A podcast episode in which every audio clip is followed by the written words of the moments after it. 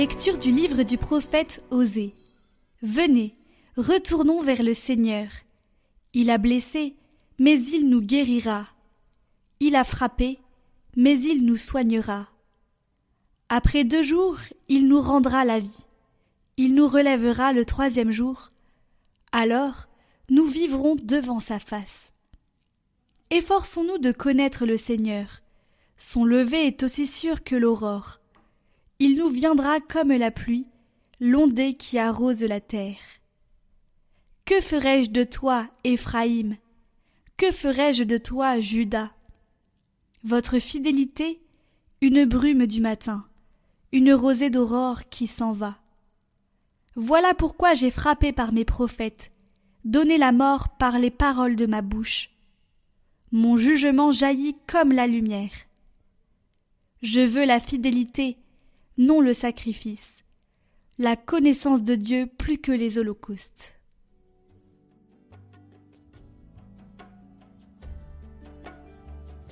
Tu veux la fidélité, Seigneur, non le sacrifice.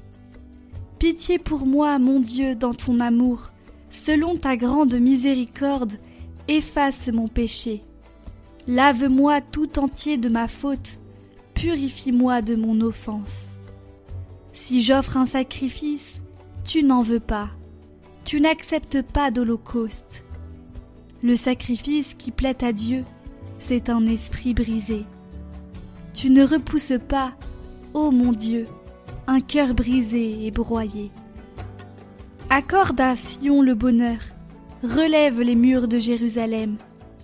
Alors tu accepteras de justes sacrifices, oblations et holocaustes sur ton autel.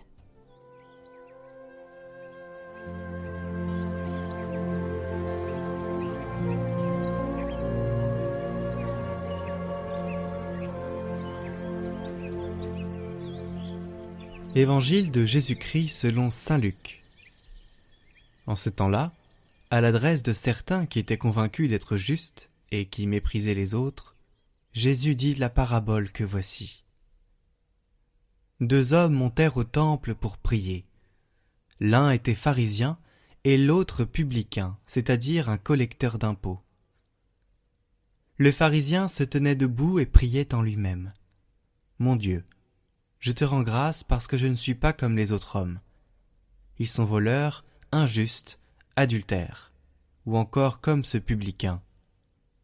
Je jeûne deux fois par semaine, et je verse le dixième de tout ce que je gagne. Le publicain, lui, se tenait à distance, et n'osait même pas lever les yeux vers le ciel. Mais il se frappait la poitrine, en disant Mon Dieu, montre-toi favorable au pécheur que je suis.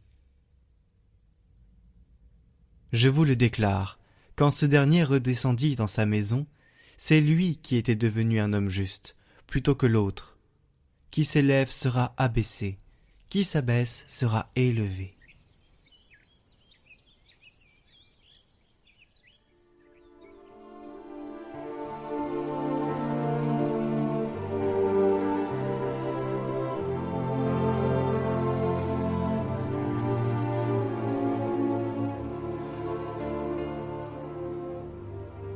Il ne suffit donc pas de nous demander combien nous prions, nous devons aussi nous demander comment nous prions. Ou mieux, comment est notre cœur. Il est important de l'examiner pour juger les pensées, les sentiments et extirper l'arrogance et l'hypocrisie. Mais moi je me demande, peut-on prier avec arrogance? Eh bien non. Peut-on prier avec hypocrisie? Non plus. Nous devons uniquement prier en nous plaçant devant Dieu tel que nous sommes non pas comme le pharisien qui priait avec arrogance et hypocrisie. Nous sommes tous pris par la frénésie du rythme quotidien, souvent à la merci des sensations, étourdis, confus. Il est nécessaire d'apprendre à retrouver le chemin vers notre cœur, retrouver la valeur de l'intimité et du silence, parce que c'est là que Dieu nous rencontre et nous parle.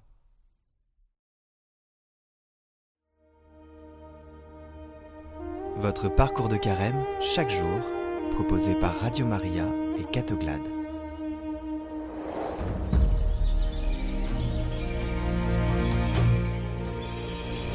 Bonjour à tous, on se retrouve pour la dernière vidéo de ce parcours sur la division avec le Père Paul Dollier.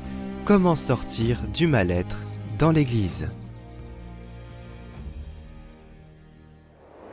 Comment sortir du mal-être dans l'Église? Euh, Comment rejoindre cette Église si on n'est pas d'accord avec elle, si on ne comprend pas tel ou tel dogme, euh, si on ne comprend pas un de ses représentants, etc. En fait, euh, peut-être deux petits points d'introduction très courts il faut toujours distinguer les hommes d'église et l'église. Le curé du coin, ce que m'a dit un tel, un tel, tel frère, telle sœur de, dans la paroisse, dans, ma communauté, c'est pas toute l'église. Donc attention de ne pas euh, jeter le, bébé avec l'eau du bain.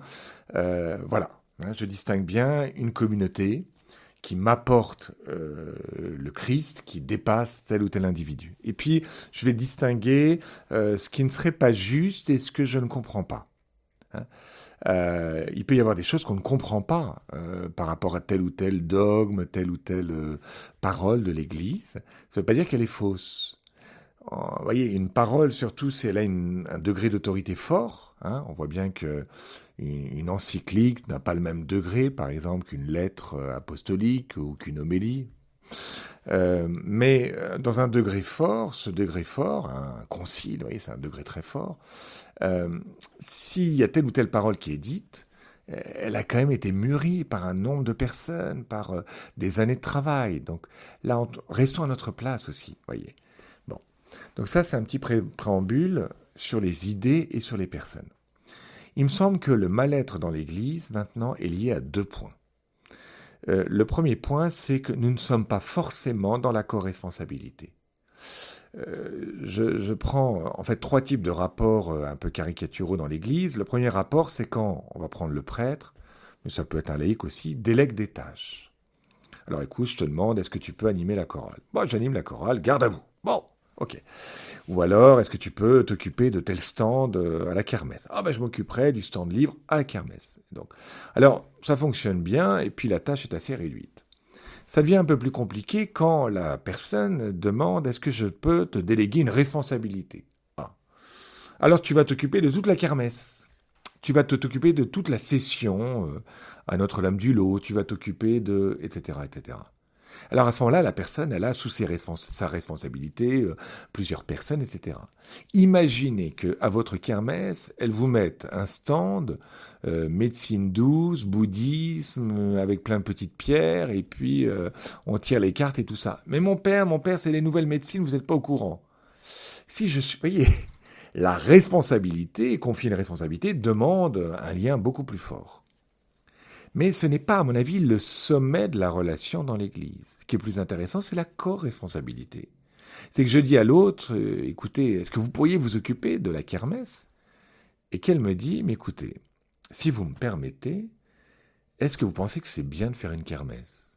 Bah, écoutez, la kermesse, ça épuise beaucoup de gens, tout le monde est affairé, c'est l'excitation pendant six mois, et à côté de ça, on passe à côté de beaucoup de choses, on rencontre pas un tel, etc., on s'épuise. Pourquoi doit-on refaire une kermesse? Et là, j'ai en face de moi quelqu'un qui n'est pas un petit soldat, à qui je confie une mission plus ou moins grande, mais quelqu'un qui me fait réfléchir, qui entre dans une réflexion mutuelle. Et donc, c'est important de se dire, mais comment je travaille avec les autres? Est-ce que je délègue des tâches? Parfois, il y a des gens, ils délèguent rien du tout, hein, ils veulent tout faire, ils s'épuisent. Est-ce que je suis capable de déléguer des responsabilités? Ok, où là j'ai moins la main mise dessus et je contrôle pas toutes les cinq minutes, mais aussi est-ce que je suis capable d'entrer dans une co-responsabilité qui fait que j'accepte que quelqu'un me dise ton projet il est pas bon? Et je suis pas écroulé parce qu'on me dit que mon projet n'est pas bon, et je suis pas écroulé parce que mon projet est modifié. Vous voyez, dans le rapport prêtre-laïque, laïque-prêtre, laïque ensemble, prêtre ensemble, évêques ensemble, est-ce que nous sommes capables d'entrer dans cette co-responsabilité où on pense les choses ensemble et pas j'ai tout préparé avant et puis mon conseil pastoral est une caisse enregistreuse de quelque chose qui a déjà été tout décidé, planifié avant. La deuxième chose, c'est la question de la sanctification mutuelle.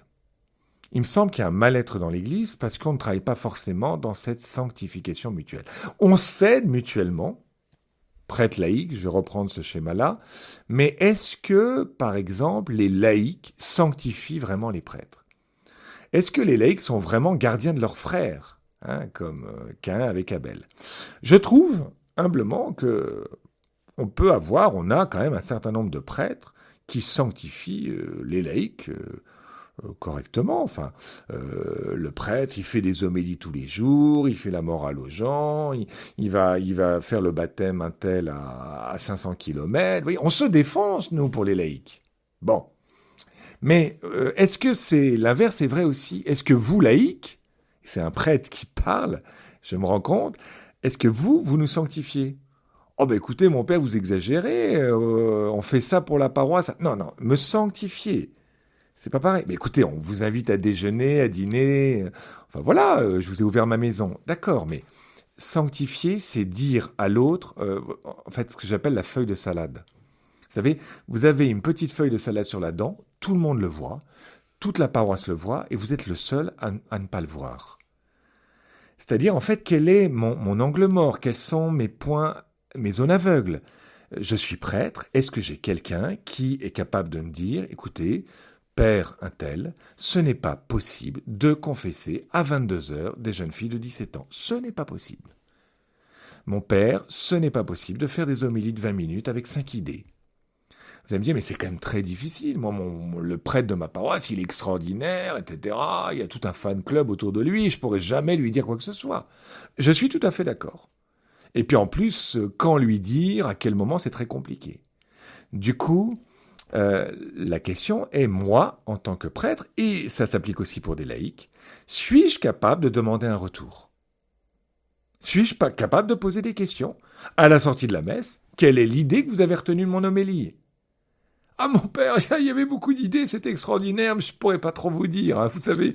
Mais c'était fort, hein, c'était fort. Bon, j'ai pas fait une bonne homélie, c'est tout, c'est simple. La personne n'a pas retenu. Je demandais une seule idée. Quels sont les retours, les feedbacks que nous demandons régulièrement? Je vous invite à vous interroger chacun d'entre vous. Quels sont les retours que vous demandez sur votre vie, votre manière d'animer, de faire ceci, de faire cela, de vous occuper des enfants, de gérer la paroisse, de, de, il y a plein d'activités. Quels sont les retours que vous demandez? Avez-vous en mémoire un feedback, un retour que vous avez demandé dans les 15 derniers jours? Et donc, quels sont les retours que vous avez demandé dans les, dans les jours qui suivent?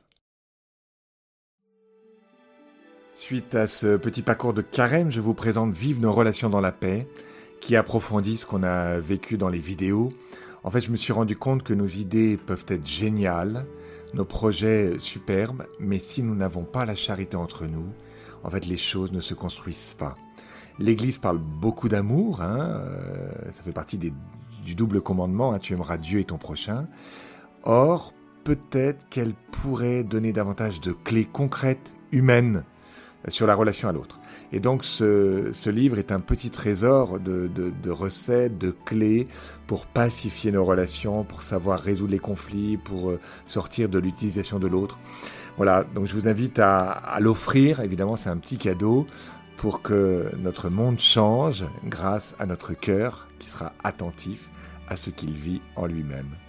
Bon travail et à bientôt j'espère sur Radio Maria et Catoglade. Je rappelle le titre du livre Vivre nos relations dans la paix aux éditions Béatitude du père Paul Dollier. D'autres livres vous seront proposés afin de nourrir votre foi. C'est la fin de ce parcours sur la division. Demain, nous nous retrouverons pour le témoignage d'un couple que la grâce du Seigneur a sauvé de l'alcoolisme et il y a à la clé une conversion et un service évangélique. Nous vous rappelons que vous pouvez revisionner en individuel les vidéos du parcours de carême sur notre chaîne Prière par Catoglade, en lien en description.